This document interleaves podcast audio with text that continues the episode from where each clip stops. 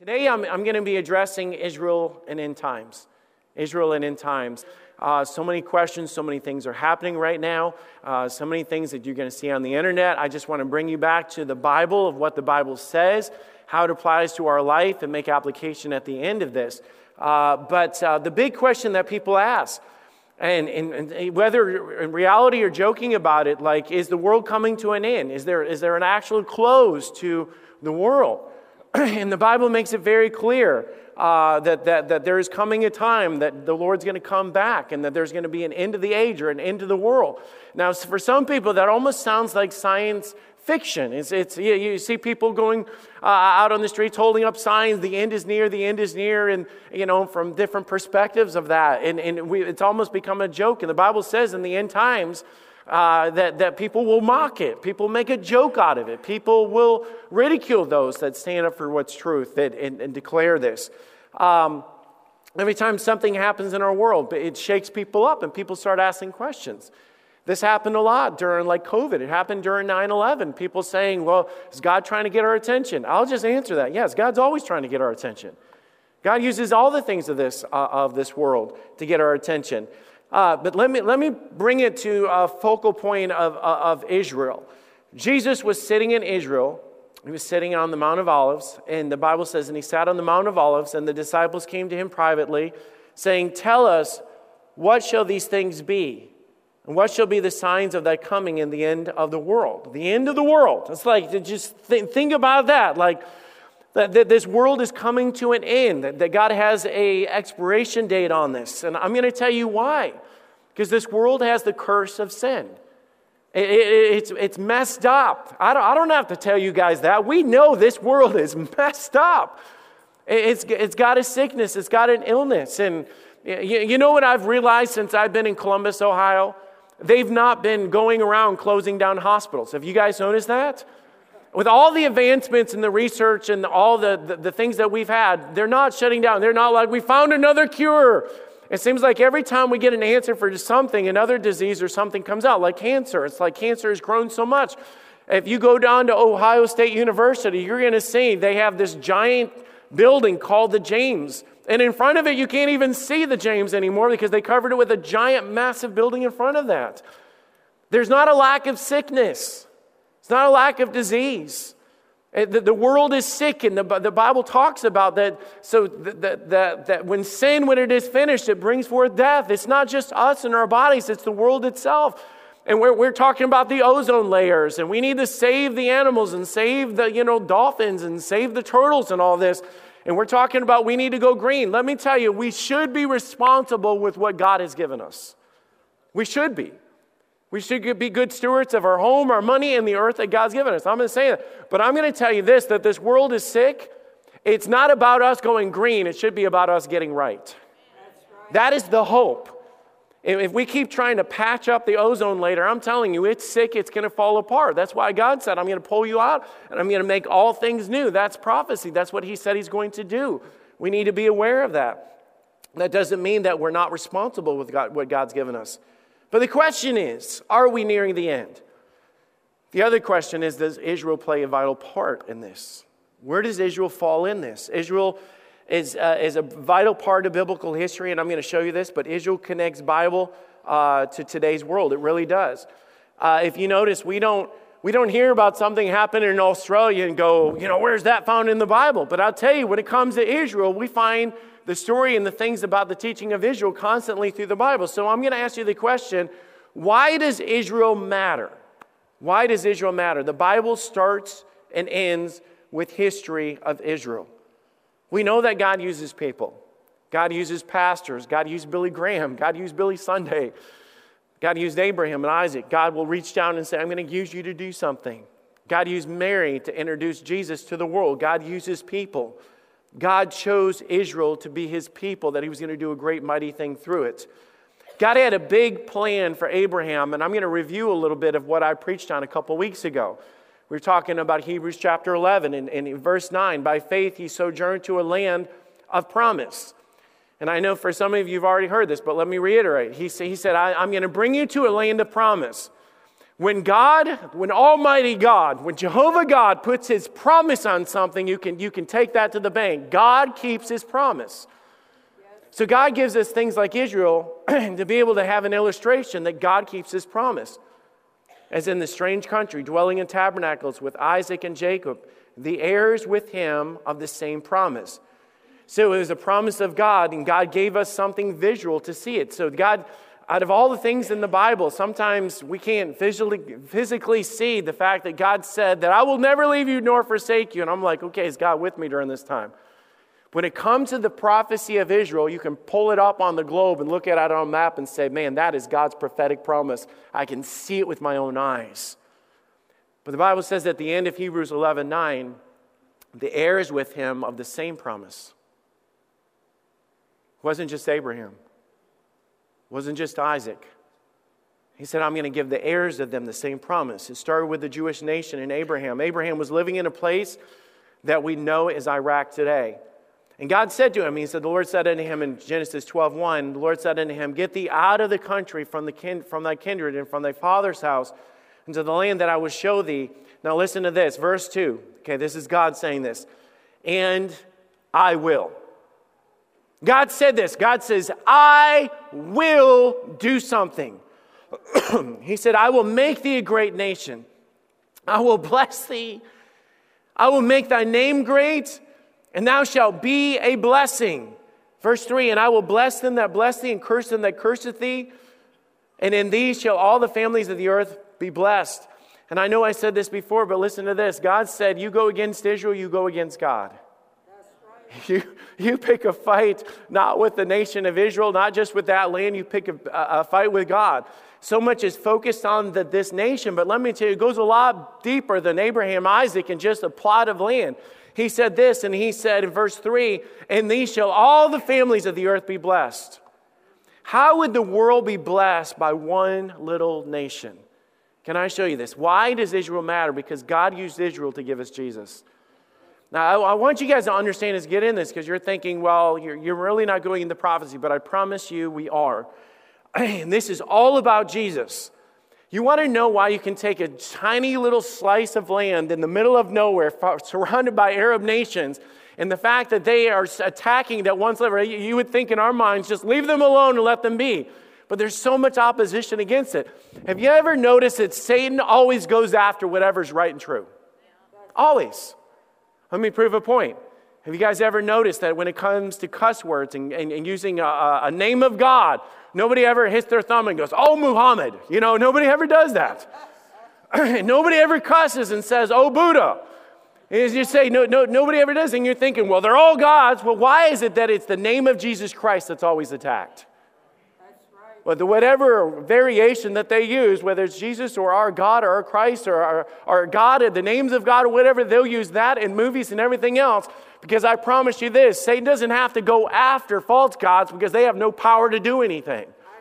If he's going to go after something, he's going to go after our God because we serve the one true creator, Elohim God, that created us and brought salvation. That's why it's targeted. So when you look at Israel, God says, I put my hand on it, I put my promise on it, I, I brought my, my, my, my, my word through that. He did all these different things through that. Satan says, then I'm going to take that out. Let me give this to you. I mean, let's live Christmas a little bit, okay? So this is Isaiah 9 6 For unto us a child is born, unto us a son is given, the government shall be upon his shoulders, and his name shall be called Wonderful Counselor the mighty God, the everlasting Father, the Prince of Peace. That's going to be on Christmas cards coming very soon. And of the increase of the government and peace there shall be no end. Upon the throne of David and upon his kingdom to order it, to establish it with judgment, with justice, and with henceforth forever. The zeal of the Lord of hosts shall perform this. He's talking about our hope is in Jesus Christ talking about God's going to usher this in. And he said, I'm going to, I will perform this. The zeal of God, the power of God, the Lord of hosts. He, said, I will perform this. And he goes back and he talks about God's going to introduce the Savior of the world, the kingdom of God, through the throne of David and upon his kingdom to order it. Our, our hope is in Jesus Christ. Our future is about Jesus Christ. But God chose Israel as the place that Jesus would be born. God placed Israel as the place that Jesus would die on the cross and perform his earthly ministry and, and rise up from the dead. God chose that to bring the, the, the, uh, the, the, the, disciples out, to, to write the Word of God and to, to advance the Word of God. God chose Israel for all of these things. You fast forward to Jesus speaking to the woman at the well. She was an outcast, she was not a Jew, she was rejected of the Jews.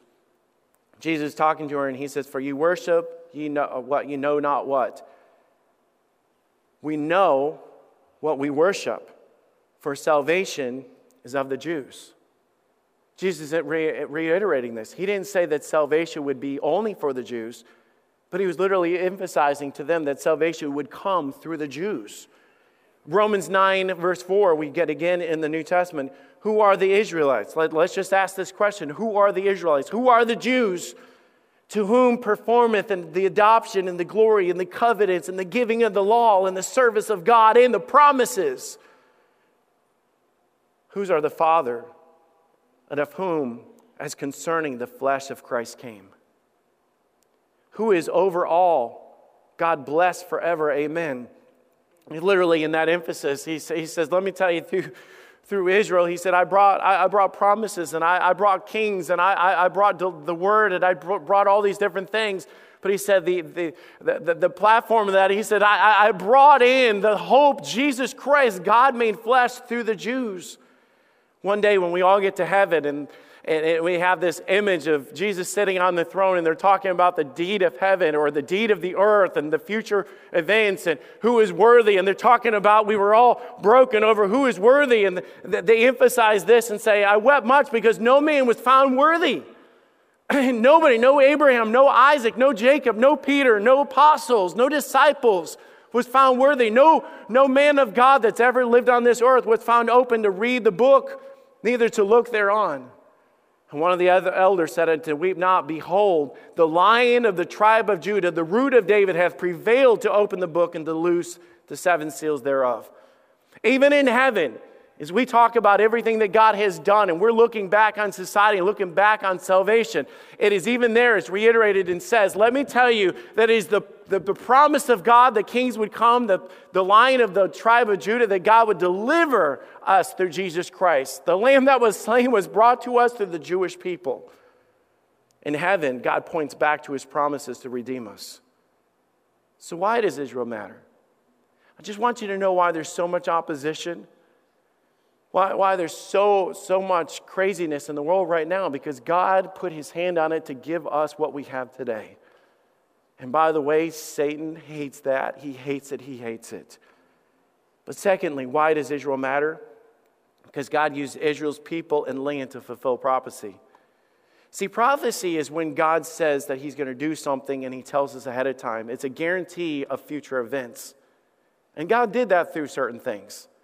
He says, This is going to happen, I'm going to bring forth this, and I'm going to bring forth answers. I promise I'm going to do that. So, when it comes to prophecy, when things that God says to do, how do we handle that? And well, Mark chapter 13, verse 37 What shall I say unto you? I say unto you all, watch. It's one word.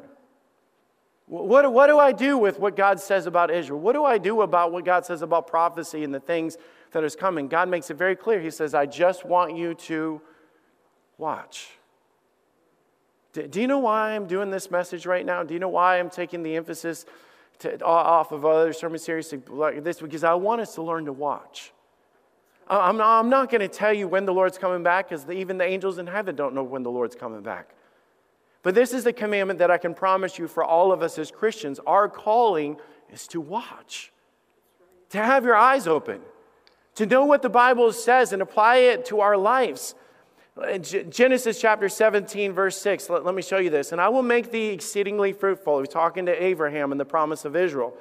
And I will make nations of thee, and kings shall come out of thee. We know that of King David and all the promises, and the flag of Israel has the seal of David on it, the star of David on it.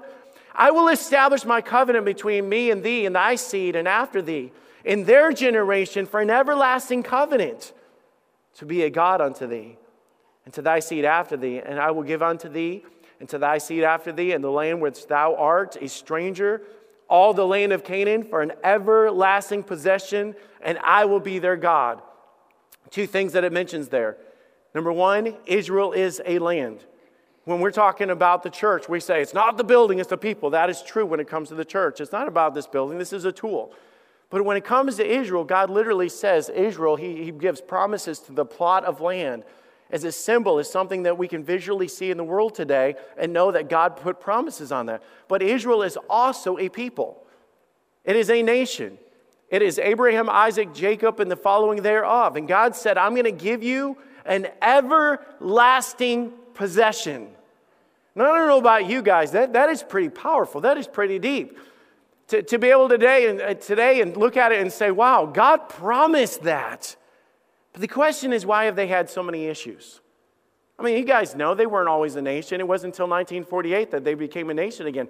What in the world happened? Did God drop the ball? No, God did not drop the ball. Man dropped the ball. Anytime we go against God, even, even for us as uh, Americans, we can honestly say that God has blessed America and God has spoiled us rotten. Okay, just so you guys know, as a nation, we are spoiled rotten. You know why? Because we were established a nation, we were established to put God first. We are one nation under God. And you know how much opposition we get today that people don't like the fact that we're one nation under God? We're slowly removing that. Let me tell you, the more we push out God, the more we don't have the hand of God on us as a nation. We take prayer out of school, you take prayer out of government, you take prayer out of the family, you take the church out of the world. You begin to do which is right in our own eyes. It's not a matter of God pushing us out, it's a matter of us pushing God out, okay? There's a difference.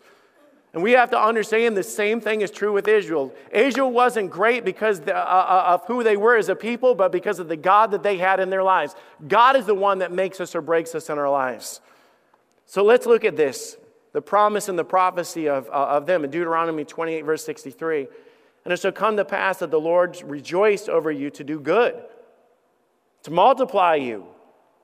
So the Lord will rejoice over you to destroy you and to bring to naught. Said, hey, listen, there's two times. You, you, you can have the hand of God on you, or you can push away the hand of God. That, that's what happens in our world today with everything, but especially with them. So the Lord will rejoice over you, destroy you, to bring to naught And he shall be plucked from your lands, plucked from off the land, whether thou goest to possess it. Why? Because it was God's land, God's way, God's, God's law. Wasn't man. When man rebels against God, we make a mess of what God's trying to do in our lives. Verse 64 And the Lord shall scatter thee among all the people. Now remember, this is prophecy going all the way back to the book of Deuteronomy. From one, uh, from the earth end of the earth even to the other, and there thou shalt serve other gods, and neither shalt thou that for thy fathers have known, even wood and stone. He said, You'll be scattered abroad, you, will have, you'll adopt other cultures, you'll adopt other religions. In verse uh, 65, and among these nations shalt thou find no ease, neither shalt thou soul of thy foot have rest. You know why? It doesn't work unless we do it God's way. It just doesn't work. There's people today that you're not living God's way right now. You're just like, life is a mess and I don't understand why God's not helping me. Let me tell you, you do it your way, and I promise you, you're not doing it God's way. You don't have God's blessing on your life. You just don't. Life does not work when you do life your way. And it's the same thing happened with him. He said, You're going to have no ease. He said, Neither shall your uh, foot have any rest, and the Lord shall give you uh, they're a trembling heart and failing of eyes and sorrow of mind. And thy life shall hang in doubt before thee, and thou shalt fear day and night, shall have none uh, assurance of life. If you go back in history of the oppression and, and, and think about the Holocaust, that's a result of them pushing away God. Well, it, it, we, we, we know the history of that all the way from 1941 to 1945. Six million European Jews were murdered during that time. Why? Because they rejected God. Wasn't that God wasn't keeping his promises, but man was pushing against God. Because of Israel's sin, they faced a lot of opposition. Jesus, even in Mark 13, if we go back to history, when Jesus answered and said, And then seest thou these great buildings? And he was talking about the temple, and he's, he's looking at the temple and where they worship God and stuff. And he, was, he just prophesied before them, and there shall not be one, uh, not left one stone upon the other, that thou shalt uh, not be thrown down. It was destroyed about 37 years after Jesus said that, around 70 AD. Israel was completely changed as a result of this. Eh, I don't know how many of you know this. When we talk about the, the Wailing Wall in Israel, where they go up to that wall, they're talking about the foundation of the temple is all that remains. They literally stand at a wall of rubble. They stand at, it's no longer there, but there's still like the, the, the remnant, the promises that God has. They're, it's just this, this mess now. That they're, they're, they're crying out to God, not seeking after Jesus. And I don't know how many of you understand that the Jews don't accept Jesus Christ as the way, the truth, and the life. One day they will, but not now. They've rejected that. And so many destructions, so many issues. And as a result of that, after the destruction uh, of the temple, they lived in Israel, but they were constantly oppressed because they rejected Jesus. In AD 135, the Roman emperor stopped a revolt in Israel by the Jewish people. And they dispersed the Jews from Jerusalem. They, they, they began to push them out. They renamed the region after Israelite was left Palestina. Does anybody know what Palestina means? I'm just curious. Raise your hand right now if you know what that name means. There's a couple of you, but this is interesting. After they, they pushed them out, they relabeled the place in the Latin the Philistines. You say, why would they do that? Why would they associate that with that? Well, we know, even with going back to the story of David and Goliath as they fought against the Philistines, they, they were raising up an army, or, or, or, they went against an army that was constantly giving them grief. After they pushed Israel out, they were like, hey, I, I know what would be funny. Let's label this city what's as their worst enemy, to where it's, it's a slap in the face of the children of Israel. That's what it was. That, that's where we get the, the, the Palestine today, and that's why this is so controversial. It was a way to dishonor them.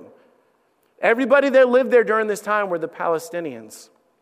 Even the Jews were known as that. Can you imagine the disgrace? I'm an Israelite. No, you're not. You were born in Palestine. You were a Palestinian. Jews were no longer had a home. But God keeps his promises. Isn't it great that God always calls us home when we mess up? God, ha- God is a God of second chances and third chances, and God picks up the broken pieces when we make a mess. God promised their land would be an everlasting land, an everlasting covenant. God promised He would re- regather the people from the nations because God was faithful. God knew that this was going to happen, He knew the hearts of them.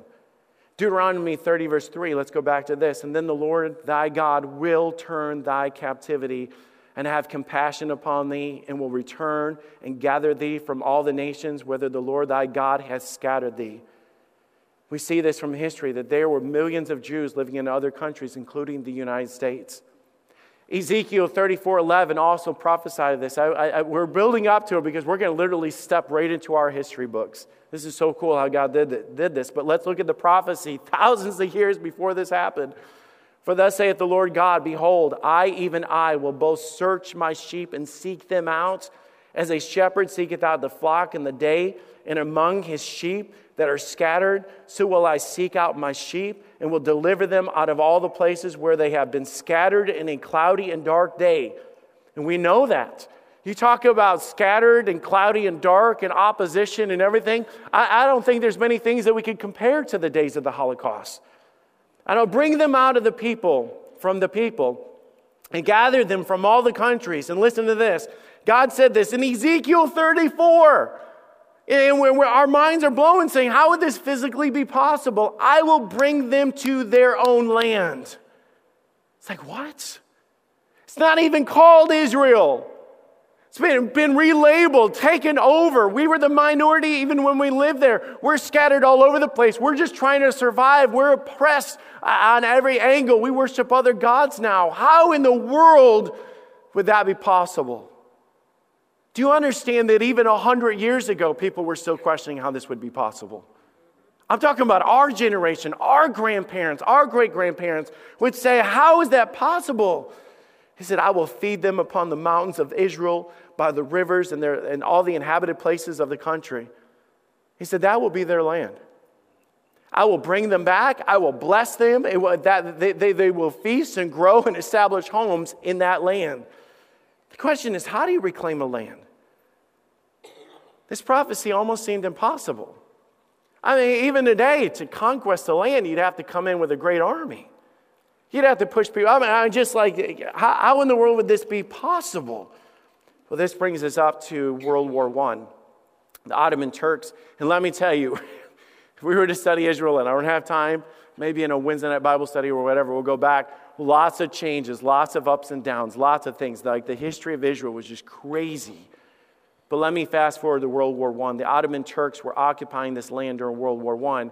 Great Britain, Britain played a big part in defeating the forces in World War I, and they took back the territory. So in 1917, the British made a mandate allowing the Jews to return back to their land and give them this state or this place or these sanctions to say, let's give them some place to gather because they have no place to, for their own. Uh, and, and they were literally people without a country. Well, of course, this called, caused all sorts of issues because people were protective of their land and, and claimed the territory and they're territorial and not going to let them back in. But this was all part of prophecy. History literally was about to be unfolded as God was putting all the pieces in place. And Ezekiel 37, verse 21 says, And I say unto them, Thus saith the Lord God, Behold, I will take the children of Israel from among the heathen, whither they be gone, and will gather them on every side and bring them into their own land. You guys ready for this? In 1948, how many of, oh, never mind, I won't ask. Okay. 1948, the United Nations met and voted. Guys, listen, there's a picture of it a photograph. In, in, in something that we, we, we were able to look in our history books, to be able to look back in Ezekiel and Joel and Amos on all these things in Scripture and prophecy, all the way back to Deuteronomy, where people for thousands of years scratched their heads and said, No way, that can happen. What in the world? How would that ever happen? We saw it happen in our generation in 1948. They voted the United Nations and made it a state again. U.S. Harry, uh, President Harry Truman was one of the determining deciding votes of the UN. After 2,000 years, they have this title again. And you say, how in the world, when they would read something like Isaiah 66, verse 8, uh, how in the world is something like that even feasible or possible? When he said, Who has heard such a thing? Who, who, why, how is this even possible? Shall the earth be made to bring forth in one day? Or shall a nation be born at once? That's impossible. Not with God, it's not impossible. Do you understand with what we saw in history of 1948 was literally all these prophecies coming together that God said that He would do this?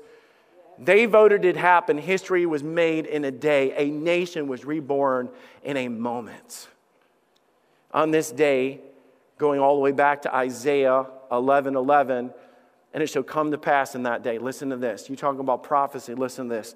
That the Lord shall set his hand again a second time to recover the remnant of his people, which shall be left from Assyria and Egypt and Pathros and Cush and Elam and Shinar and Hamath and from the islands of the sea. He said, literally from all this. And he set an ensign. You just say, What is an ensign? He said, I'm going to set an ensign. I'm, I'm going to do that. We'll look at that in a minute. For the nations, I'm, I'm going to establish something for the nations and shall assemble the outcasts of Israel and gather together the dispersed of Judah from the four corners of the earth. So it wasn't just a matter of there's a couple of things that are going by that are they're going to happen here. Said I, am going to give them their land back, but then he said, then I'm going to gather them all back. Even that's like, how is that even possible? But in the middle of that, he said, I'm going to give them an ensign. That word in the Hebrew literally means a flag or a sail or a staff. It means a pole or a banner or a sail. It is literally something to token, to symbolize their nation. Well, Israel's flag was established in October 28, 1948, five months after they became a, a, an official state. Israel adopted and flew the Israeli flag. Uh, let me show you this. As this happens, all in a line with what God was saying, the Star of David was the focus of the flag, representing the, the, the fact of their heritage and their Jewish heritage that God promised all the way from Ezekiel and all the way through the Bible. And the blue color was literally representing the glory of God. Now, I'm going to ask you guys do you think that that not irritated not only the other nations, but Satan? Anytime God says, I told you so, Satan's like irritated, like, wait a minute, I did everything that I can. I created the Holocaust and murder and division and spread them out. How in the world is that possible? As they were celebrating, waving the flag, representing the promises of God. I don't think we really understand how big of a deal this is. The only comparison that we could possibly have is if we would understand if, if the Native Americans were given back the land of the United States and they took it back over. So I don't even know how that would be physically possible. That couldn't happen. The, difference is Israelites were scattered all over the world, and, and Native Americans are still here in their land. This is not the only part of prophecy. God promised to return them to their homeland. And listen to this. Talk about this. How many of you were alive in 2006? Raise your hand right now. Okay. 2006. Watch this. 2006, uh, history was made again for Israel.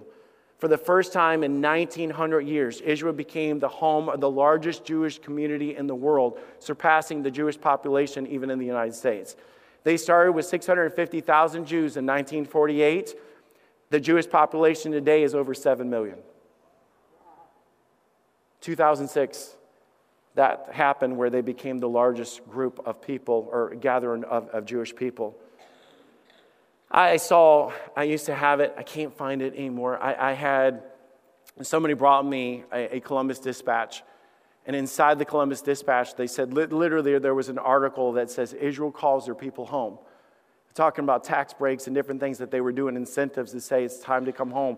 This wasn't just something that I read on Google or whatever. This was something that we literally opened up in Google, uh, or, or Google, uh, in, in, paper. There used to be news in paper. Uh, it, was, it was a newspaper, and it was this article that they did that I saw it with my own eyes. The question is why? When God made the promise in Amos, listen to this, and the promises are scattered all through. We're, we're not even scratching the surface today, okay? We're just kind of flying over this. In Amos 9:15, and I will plant them upon their land and they shall no more be pulled out out of their land which I gave them, saith the Lord thy God. Go ahead, bring the opposition. Sit down and get ready. You say, What's going to happen? Uh, I know Amos, I know Hamas, and I'm like, Okay, what are you doing? Because the end of that verse says, Saith the Lord thy God. Do you want to watch the hand of God? Turn on your news. Do you want to know why there's so much opposition? Because God made promises, and we're literally seeing these promises be unveiled and shown in our generation. I'm not just talking about someday, one way, this, that, and whatever. We're literally, as God has said, I will, I will, I will, I will. Take it even this. Uh, further than this, Donald Trump and during his administration in 2017 helped Jerusalem become an official capital of Israel again. Jerusalem got, that, got their authority back. This, this, why did this matter? Because Jews were the minority in Israel for so many years. Now they are declaring that Israel was a Jewish nation again, that they, that they, they would now follow Jewish law and Jewish practices. 2017. Jewish law, Jewish practices, what are you saying is that? It's just setting up the things that we read in Ezekiel and things like that. You're setting up the millennial reign, setting up what God promised that was going to happen, like a bunch of dominoes just being put in place. 2017, that happened. Now, here's the thing Satan will always target God's plan. Always, always. This makes Israel the enemies. There's, there's always been a target on Israel. But listen what God said about prophecy in, in uh, Zechariah. 12, verse 2 Behold, I will make Jerusalem a cup of trembling unto all the people round about it. And they shall be in a siege both against Judah and against Jerusalem. And in that day, every time it talks about it, in that day, it's talking about pro- pro- prophecy or prophetic. In that day, I will make Jerusalem a burdensome stone for all the people. All that burden themselves with it shall be cut in pieces, though all the people of the earth shall be gathered together against it. The, the crazy thing about it is, you just say, well, well okay, okay we've, we've had people go against us. Can we just visualize this again? If they can bring up the map, I just want you to see this. Just visualize this. That's all the Arab nations is green.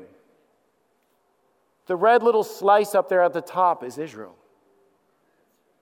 You talk about outmanned, outnumbered, out armied, outland, out, out everything. How are they still there? How is that even possible? You talk about opposition from, you know, we talk about on May 14th. Did you know on May uh, 15th, the next day in 1948, Israel was attacked by the surrounding nations? Arab nations did not accept this. They went and started war and division from the very beginning. And there's history and everything about how they're celebrating with the flag in one hand and defending themselves with a hand in the other. People will say that the Jews took the land from the Palestinians. No, the land was taken from God's people. And I don't care where you're at or what you believe with this. I'm not talking politics. I'm not talking CNN. I'm not talking about what's popular on Google right now. I'm telling you what the Bible says. And for us as Christians, we reject what the world says. We don't go by their standards. We don't go by what people say. I don't go by what they're writing or the signs that they hold up. I go by what the Bible says is right. You talk about end time prophecy and the things that are happening, and I could go on and on about the other things that are happening in our culture of end time prophecy. I could tell you about the great falling away. I could tell you about culture changing. I could tell you about sin and morality and the family. I could tell you about laws being changed. I could tell you about abortion. I could tell you about all these different issues that we could go into. You already know that. I'm telling you one specific thing that I, that I can turn on the news and God says, I told you so. I told you so. There are 22 Arab states and 52 Muslim states surrounding there, and only one Jewish state, and they are not content to let that survive. Right now, the narrative is being told that promotes that the Jews are taking the Arabs, are, are taking their land, when the opposite is true. We are watching headlines right now. Here's the headlines, and you guys see this in the news. You guys know this is, this is current events right now, watching the headlines of the brutal attack on Israel. Israel has always been the focus of war and division, but why is this different? Just say, why, why, why this? Pastor Tony, they've always shot missiles and wars, and they've always been an attack of them. Saturday, October 7th, 2023, was one of the darkest days in Israel's history. They, they, they said, besides the Holocaust, it was one of the darkest days in their, human, in their, their history. They themselves said this. They have compared Israel's uh, attack on that day to, uh, to our Pearl Harbor or 9 11. You say, wow, how dare they do that? Do you understand what happened? 1,500 Hamas terrorists crossed over in 40 different breaches of their land, air, sea, and land. Uh, a complete surprise attack. And I don't think we understand the comparison of the number of people there to comparison of the number of people that died. If you were to compare the size of the country, it would be uh, America is 10 times the size of, uh, uh, of them, which means that this uh, Israel would be about 7.1 million, where America is about 330 million. So you understand that their attack that they had on that day was literally, in comparison, 10 times more deaths than what we experienced through 9 11. Now, I know we don't feel that because we're just looking at the stats and it doesn't look that. But when you look at the map and you see the comparison of the size of the nation and the loss that they had, it was uh, catastrophic. It was crazy what they went through. Hamas is a radical Islamic organization, they are an anti Jew, anti Christian organization. Hamas in Hebrew means violent, and they proudly proclaim this. In 1988, their covenant stated this Israel will exist and will continue to exist until Islam will obliterate it. That, that's literally their mission. I'm, I'm going to ask you guys right now who, has, who in the world has a mission statement like that? The target one nation. You, you, you're going to tell me that this is not a spiritual attack, and the Bible says that we wrestle not against flesh and blood. This is what we're reading right now. That is it. They said in Article 7 of their covenant, they said the day of judgment would not come until Muslims fight and kill all the Jews. This is their agenda, this is their mission. Part of the Hamas charter is they will never come to terms with peace with Israel. They will only settle for their destruction. The Hamas leader has said this Israel is only our first target the entire planet will be under our law. He goes on to say that earth will become a, system where there is no injustice, no oppression, no Zionism, and no treacherous Christianity.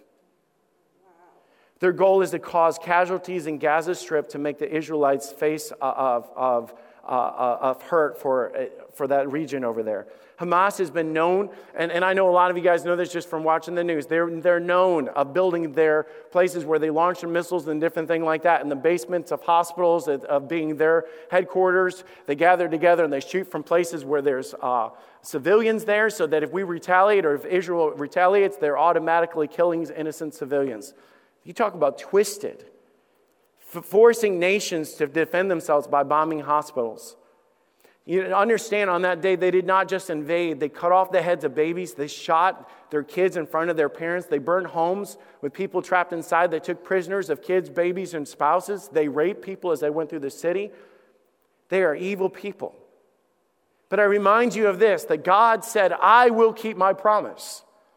The, the, the reason why, when, when we reiterate Genesis 12, verse 3, and I will bless them that bless thee and curse them that curse thee, this is why we stand with Israel. Can, can you guys just hear me out? This is why we wholeheartedly, as Fellowship Baptist Church, as a people, as, as standing on the Word of God, we stand with Israel. That doesn't mean that we condone sin. That doesn't mean that we don't pray for Hamas. And yes, we pray for Hamas. Can I get an amen on that? The Bible says that we pray for our enemies. That's what we do. We pray for our enemies. We pray for those that go up against us. And the power of God can change anybody. And there's a lot of innocent in the middle of this. Not everybody in the middle of this, Palestine, Hamas, or the Israel, that is all good or all bad. There's a lot in the middle of this that are just caught in the mix of the crossfire. But God said, I'll keep my promises. Israel is the focus because Israel gave us Jesus. And Israel is tied into what's going to happen next. Do you understand that God had to gather them up because we have end time prophecy? Now we're going to get to the end, okay?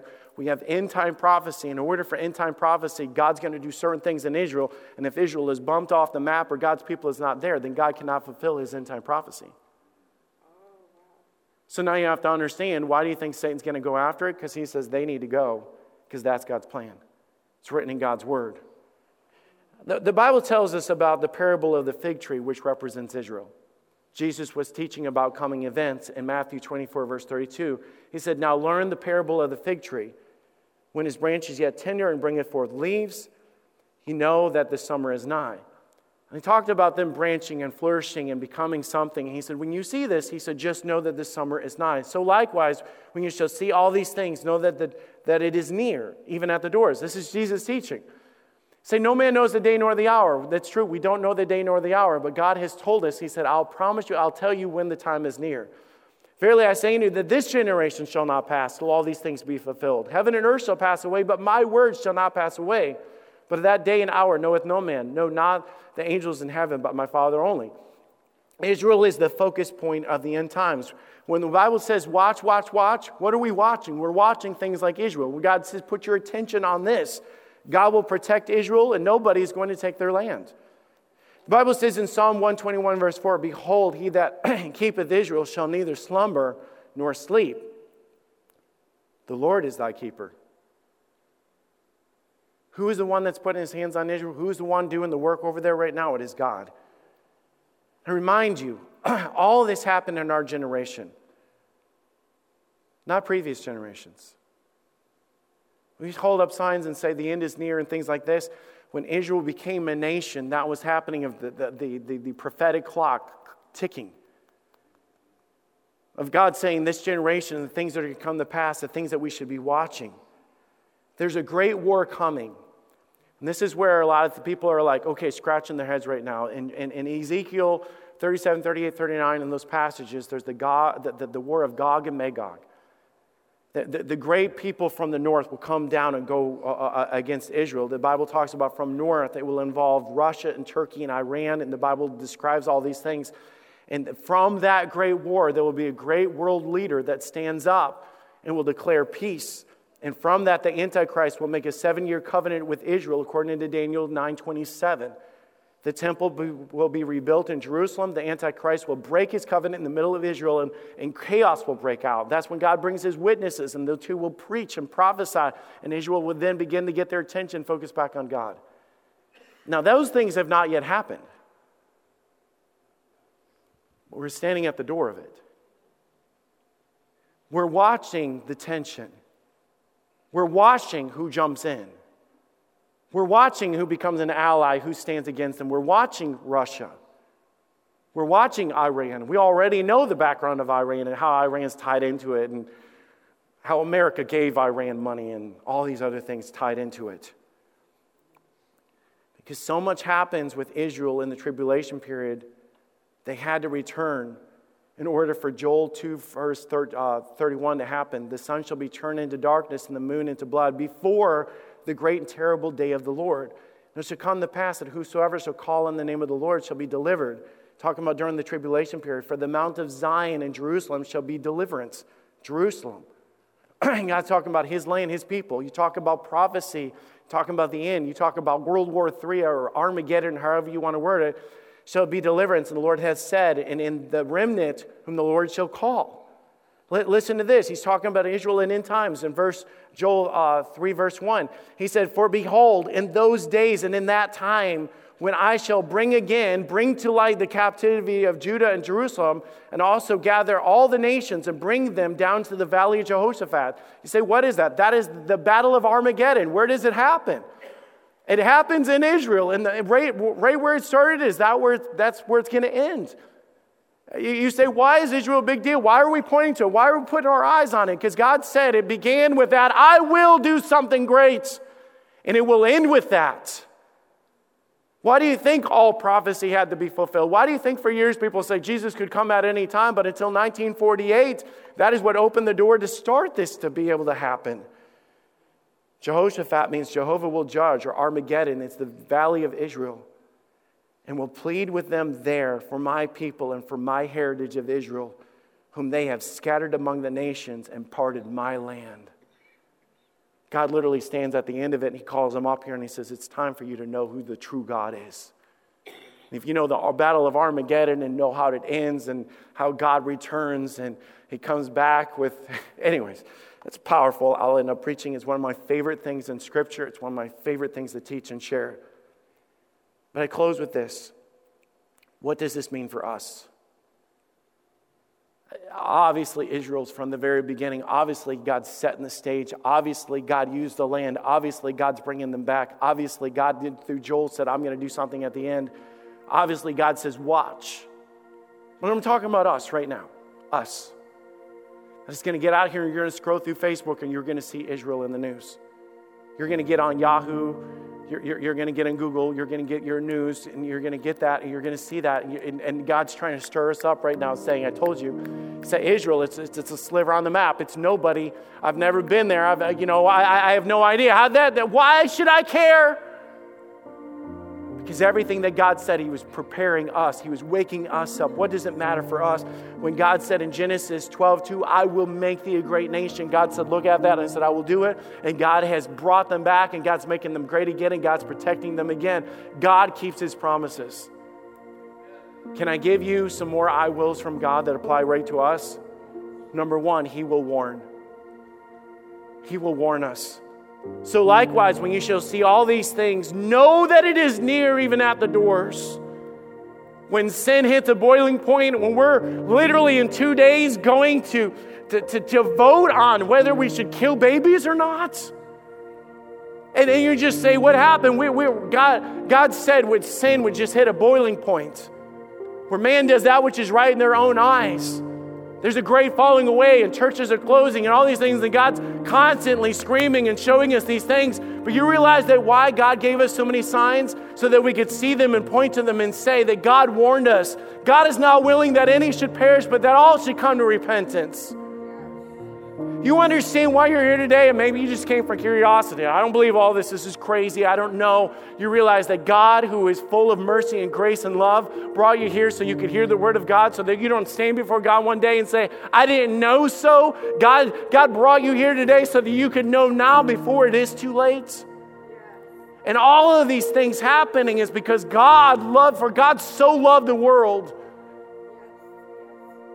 gave us prophecy in the Word of God, and we live in a day and age that we, we can get, I, I don't care what nation, you can get the Word of God, you can hear preaching, you can hear truth. God is not willing that any should perish. You talk about knowledge shall increase, the Word of God has increased in a way that we've never seen before. It's available. It's in, it's, it's, we have Bibles written in other languages and all this stuff. Why? Because God is not willing that any should perish. He will warn, He will return. John 14, 3, and I go to prepare a place for you, and I will come again and receive you unto myself. For where I am, there you might be also. I'm going to tell you right now, I don't care what you believe or what your background is, according to the Word of God, Jesus is coming back. When we were kids, we used to play a game, hide and seek, and before we went out, we would yell out, Ready or not, here I come. I'm going to tell you, God's not going to yell that out, but I'm going to tell you, ready or not, here he comes. And there's people right now in this building, and there's people that are watching online that you are not ready. You're not ready. Because I think in the last days with the falling away, and I grew up in church, and I, I, said a prayer when I was little. I really had no change in my life. I have no desire to come. You're just playing a game. What are you doing? Playing a game with eternity. Playing a game with the pits of hell. Playing a game where Satan is pulling the strings. And I'm telling you now, when God said, I'm gonna, I'm gonna warn you and I'm gonna come back, God gives grace and God does all of these things just because He loves us. But I'm gonna tell you this the Bible says that I will judge. He will judge. He's gonna judge the world. In Revelation 16, verse 1, he talked about the enemy. He says, and, and, and God says, and he pour out vials of wrath upon the earth. God says, I, am going to come back and I'm going to rapture out the church and then I'm going to judge the earth. I'm going to rapture out the church and then I'm going to judge the earth. Do you know why? Because God judges sin.